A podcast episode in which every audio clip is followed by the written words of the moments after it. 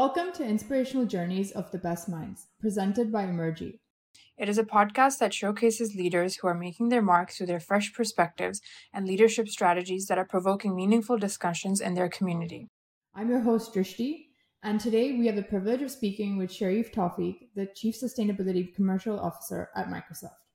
Sherif Tawfik is a true champion of sustainability, recently presented with the Top Corporate Sustainability Voice Award on LinkedIn. He is paving the path from the corporate world with his visionary approach. As the Chief Sustainability Commercial Officer at Microsoft, he plays a pivotal role in driving the integration of sustainability into the company's commercial strategy, ensuring that sustainability is not just a buzzword, but a fundamental part of Microsoft's business practices. With a profound passion for sustainability and a deep understanding of its strategic importance, Sherif has emerged as a leading force in the field. His innovative ideas and transformative initiatives have helped Microsoft to the forefront of its business strategies, and this was clearly exhibited in his presence at the recent COP28. We're thrilled to have Sherif join us today, and in today's conversation, we will explore this extraordinary path that has led him to his current role and uncover the defining moments that have shaped his journey. Welcome, Sherif. Um, it's an absolute honor to have you here before we begin our discussion, I want to kind of get into your background and understand a little bit of like the root um, and the starting points of your career. Um, so I just want to know what was it like as a kid? Like, is sustainability something that you wanted to start your career in, or you know, was this something that you figured out as you like as you went along? Thank you, Drishti, and uh, thank you, Emergy team, for having me. It's an honor and a privilege to be here. Uh, Actually, as a kid, no, sustainability was not something that I thought about at all. Um, actually, during my early childhood, uh, I was fascinated by the idea of flying and helping others, uh, fueled by my love to uh, superhero movies, specifically Superman. Uh, I still vividly remember when I was like six, seven years old, when I first seen the Superman movie, I actually attempted to fly uh, and it led to a head injury. So I uh, recognized that flying is not an option for hu- human beings. So I shifted my passion towards being a fighter pilot, which would allow me to fly and as well as defend my country and my loved ones. But oh, uh, this uh, dream uh, was dimmed by me not having a perfect eyesight, and I knew that being a pilot you require perfect eyesight. So I steered my passion and um, towards something different, which is uh, computers, computer games, programming. Uh, when you think of it, after all, computers can literally and figuratively make you fly in terms of the things that uh, it allow you to do. And during the late 80s tech boom, uh, um, when Microsoft started to embark and be vocal around its mission to bring a personal computer into every home and on every desk, uh, and the story of Bill Gates started to inspire young folks. I developed this very strong desire to join Microsoft uh, actually since high school. Uh, so I pursued a degree in computer science and engineering. And post graduations, I immersed myself in a startup ecosystem that works very close to Microsoft. And I was super lucky, uh, um, roughly in March 2000, to be headhunted actually by Microsoft marking the beginning of a very exciting career in this uh, amazing company. Oh, wow. So it sounds like your upbringing and it sounds like where you were placed um, had a huge role in like inspiring you to take on your role at Microsoft or even just take on your role within technology. Um, can you tell us a little bit more about what it was like growing up like in Egypt or like what it was what kind of formed you as like you know formed sort of the earlier inspiration of your life? Like what kind of motivated you to kind of help your country or like just kind of you know make sure that you're making the very most of your expertise or your like skill set? So i think the first seven years of my life um, i was raised in the uae and then i moved um, to cairo egypt uh, my, my home country where i lived approximately uh, 23 years um, and then subsequently, I returned to the UAE, um, and I've been living there since 20 years ago. So you can do the math quickly to know my age: seven plus 23 plus. 20. Uh, however, while being based in the UAE, in 2014, I took the role to be the country manager for Microsoft in Bahrain and Oman. this was the same year that my ex-wife and four daughters relocated to Canada, um, and I made regular visits to them every six weeks.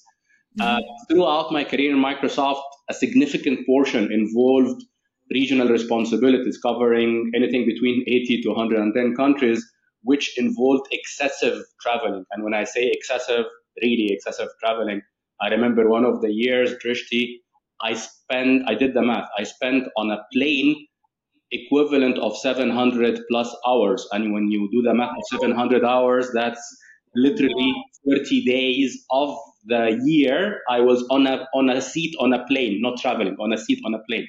I was doing more planes per week than some would do Uber actually. Uh, so this excessive traveling lifestyle made me grow to appreciate the richness of all colors and walks of life and embark on this cultural uh, and professional and ethnic and stylistic divides and really embrace that uh, to the core. Uh, and I think this created a strong tendency to uh, be curious and to think of things that would have as diverse impact as possible in terms of bringing and bridges those uh, uh, divisions or those differences to one big uh, uh, uh unified impact to the people as much as possible. Um, and I think also my late mother was a teacher, and that also influenced a lot this tendency to help and grow others. Um, so yeah, uh, but of course there is a downside of that, which is the tendency to not enjoy the status quo. Like I, I get restless pretty quickly. Uh, so yeah, I think uh, this kind of very diverse, vivid, uh, heavy traveling culture, I think, um, uh, uh, impacted my personality a lot.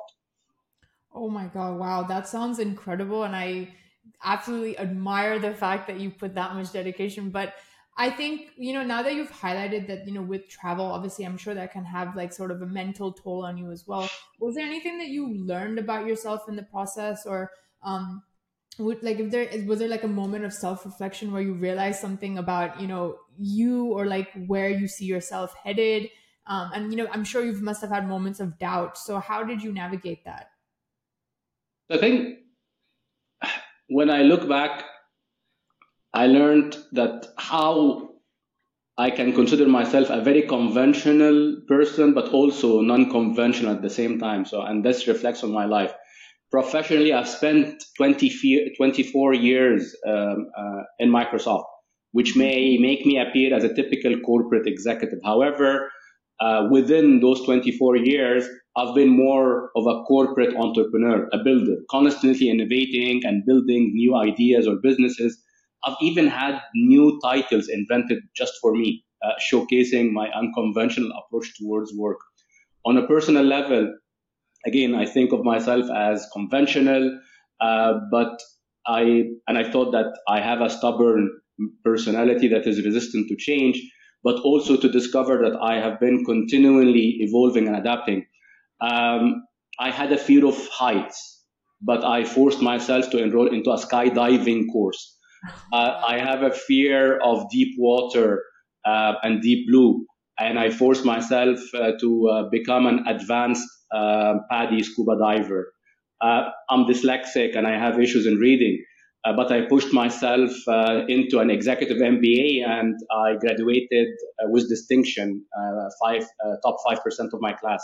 So oh, wow. these experiences have shown me that yes, I think I'm conventional uh, and maybe I'm set in my ways, but uh, there is an incredible strength that lies within um, uh, that keep pushing me uh, beyond my limits constantly to, to challenge uh, what I thought is a limit uh, to be um, a no limit. Wow, that sounds that's incredibly inspiring. Um, and I think I definitely would love to have that kind of inner courage and strength. But I, oh, I will kind of want to explore that further and understand.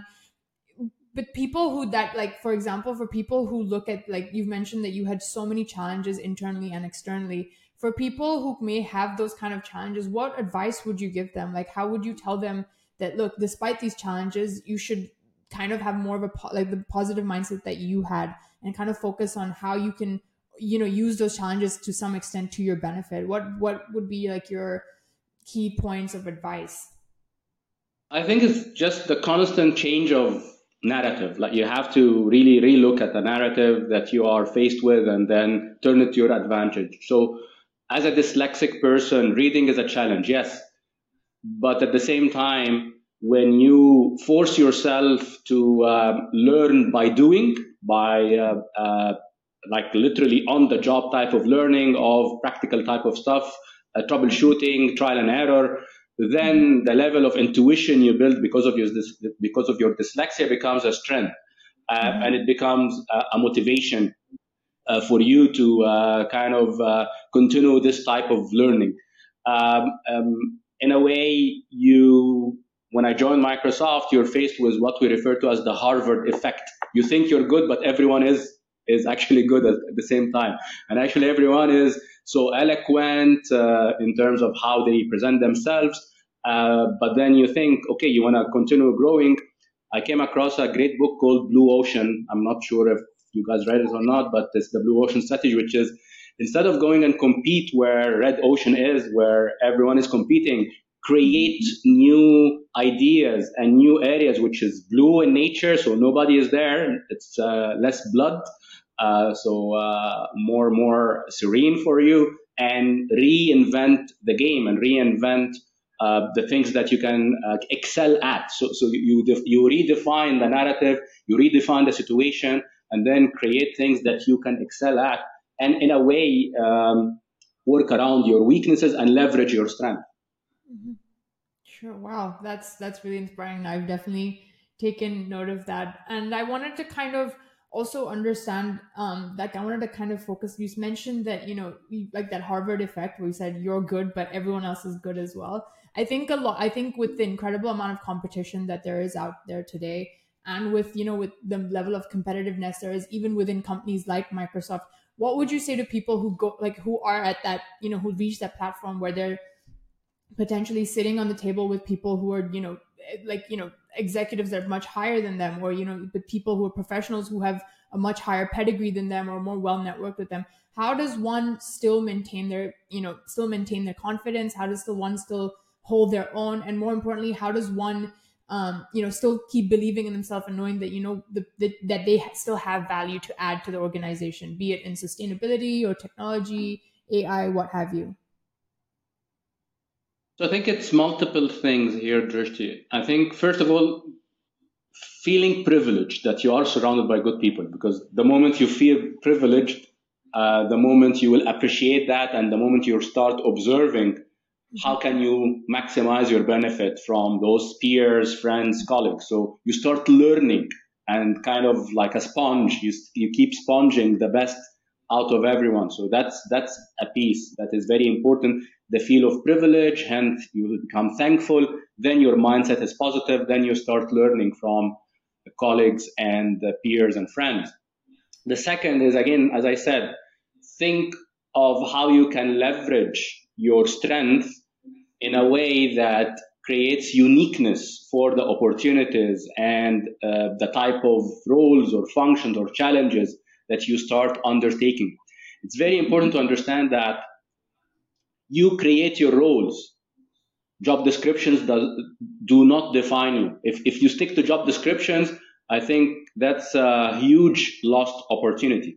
You really, in specifically in, in, in, big companies and innovative companies like Microsoft and our uh, uh, dear competitors, I think there is a push for innovation. So yes, a job description can be a starting point, but however, you can always define and redefine your job description to speak to your strength, to your development uh, areas, as well as the next big thing that you would like to achieve. So, so do not do not submit to job descriptions. Create your own job descriptions, leveraging leveraging your unique strength, and at the same time the learnings that you get from your esteemed colleagues and friends. Oh wow, that's that's I really like that. Create your own job description. I think a lot of people are so focused in life and you know making sure that they're achieving those targets or they're you know eh, like sticking to what's expected of them that they i don't think they necessarily push the boundaries and think well how can i do this differently or how can i explore this in a different way how can i create my own opportunities. So I think actually, actually on that one, uh, because I mentor lots of great people, mm-hmm. when you execute in your job description, guess what? You stay in your job. Uh, yeah. So in a way, yeah. ironically, uh, when I'm mentoring an account executive or an account manager, okay, you can execute on your job description as an account executive, but that's a recipe for you staying as an account executive because you're doing the job that you're asked to do. But this not, doesn't mean growth. This doesn't mean promotion. This doesn't mean moving to the next big thing that you're dreaming about. So, so actually within your job, I'm not saying do not execute your job description, but you have to always redefine your job description in a way you're executing or you're on your next job while you are in the same job. And this is how you can hack the growth career ladder within large organizations like Microsoft. That's that's really interesting, and I think, like you mentioned, hacking the corporate ladder. You know, it, I think that's something that a lot of people are grappling with today. But i think for the more um, in a more broader understanding and i'm sure companies like microsoft you know if, if it's one of the biggest companies in the world if not you know i mean there's it's it's done incredibly well in the last you know decade or so.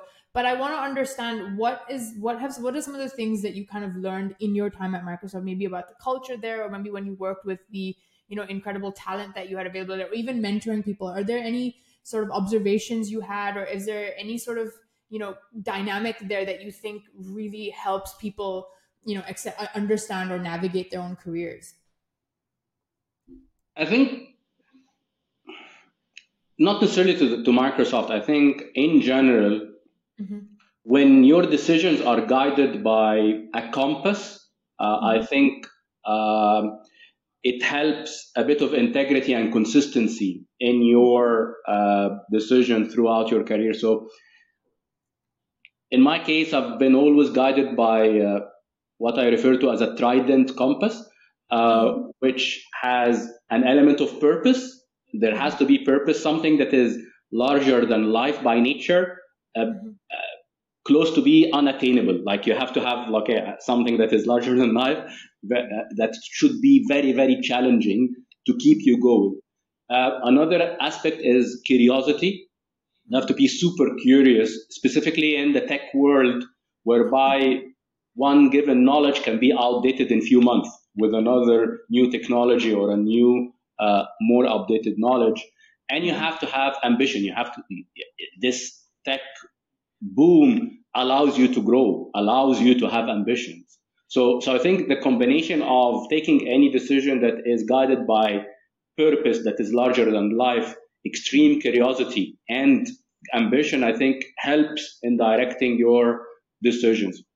And I think another piece, again, going back to the Harvard effect, mm-hmm. have the belief that whatever is happening to you is fair and makes perfect sense and you are accountable. Don't ever fall to a victim mindset. The mm-hmm. moment you fall into a victim mindset, in uh, those organizations that are full of super talented people, um, uh, it will not help at all. On the contrary, it will it, it, it will be like a downward spiral to you. Um, and believe in this famous uh, Steve Jobs speech that you can only connect the dots backward. So sometimes what's happening to you now is perfectly fair. You are accountable, and maybe this serves another thing that would take you to the future. When you look back, you will say, This makes perfect sense. And you have to have this balanced combination of confidence that you can take on the next challenge, but at the same time, humility for you not to be a know it all person. You need to be yeah. a person who is open to learning. And um, so it's the balance between humility and confidence. Confidence to keep you going, but humility to keep reminding you that there are people better than you. You can learn from them. You need to be open to curiosity and updating your learning all the time. So this balance would bring the right attitude to those companies, to those cultures, people will notice that you are a person that would take on big challenges, but at the same time, not arrogant, not to know it all. So uh, you start having people interested to work with you and sponsors also more invested to make you grow faster and faster.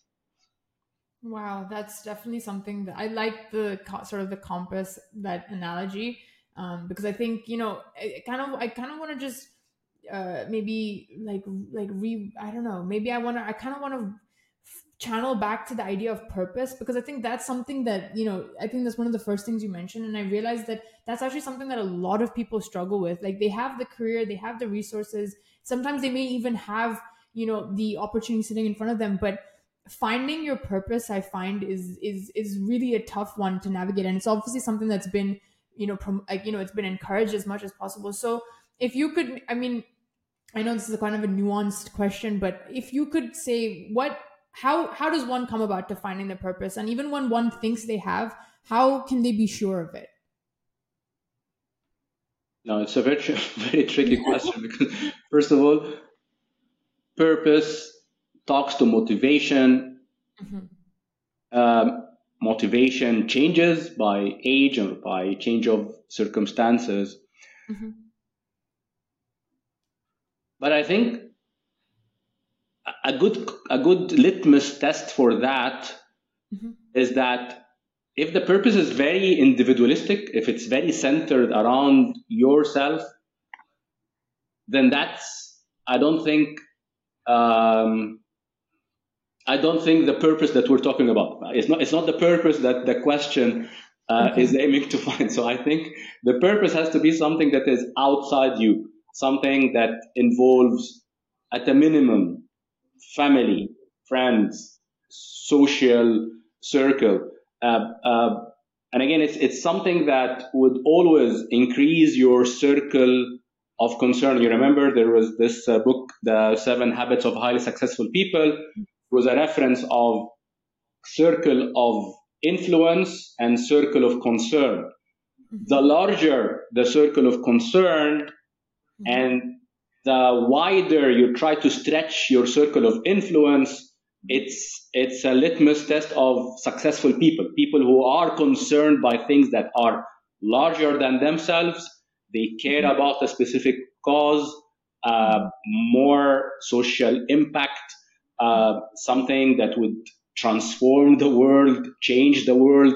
Those type of high, big aspirations that are usually larger than life so this is their concern, and continuously they start they try to expand their circle of influence to be able to actually actualize this concern and this quote unquote purpose. But if it's just food and shelter for you, that's survival. That's not purpose. Uh, I think so. So I think you, you need to you need to really think: is it a, is it about your own survival, or um, is it something that is larger than you, and something that somehow it will be read in your eulogy sometime when uh, uh, after so many years hopefully uh, that people will be saying that in your eulogy so i think think of your eulogy and then maybe your purpose becomes a bit more clearer. Yeah definitely. And thank you so much. I know that was, that was a very true that was a loaded question. So appreciate your response on that.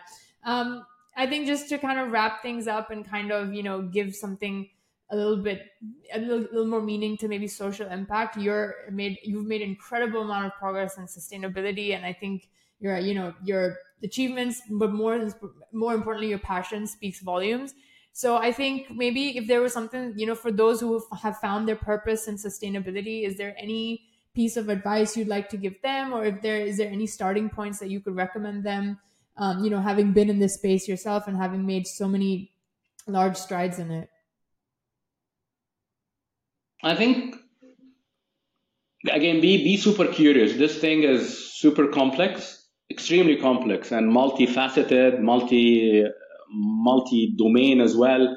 There is carbon, energy, water, waste, circularity, uh, and under each actually and plus biodiversity plus plus under each there are multiple uh, elements in that so you have to pick uh, a specific domain where you start with um, you have to be patient mm-hmm. um, don't take topics as a cult uh, because the, the, moment you because sometimes i feel some of the folks in sustainability is almost like acting and behaving like cults in a way um, so um, themselves against the world. So it cannot be, actually, I think, addressed or tackled with uh, with this level of confrontational. Uh, uh, it's us versus the world. It's it's a very collaborative topic. You have to have the patience to bridge opinions, understand that each and every, actually, arguably, topic there will be a counter argument. Is electric vehicle good? Yes, from one side, but another side that can be also scientific. Not really because, and then they will have their own points because maybe lithium in batteries, the mining of that is harmful to the nature, maybe because you still consume energy from uh, uh, um, fossil fuel powered grids. So still it's, so, so, you, you go into, there is always an argument of pro and cons for each and every topic. So you have to have, you have to be grounded um, um, um and not uh, highly charged. And you have to be patient and understand that this is something that would require patience and also your, your ability to bridge between uh, different opinions and different walks and colors of life as much as possible. So you're always like acting like a translator uh, between two different camps. And if you don't do this, you will be alienating people and, and, and making people feel that this is a very uh, exclusive topic and they will not be interested to, to, to listen to you. So you have to always carry this uh, mindset that you have to be open to other opinions and as much as possible uh, try to simplify the topic and attract more people towards uh, doing the right thing as much as possible.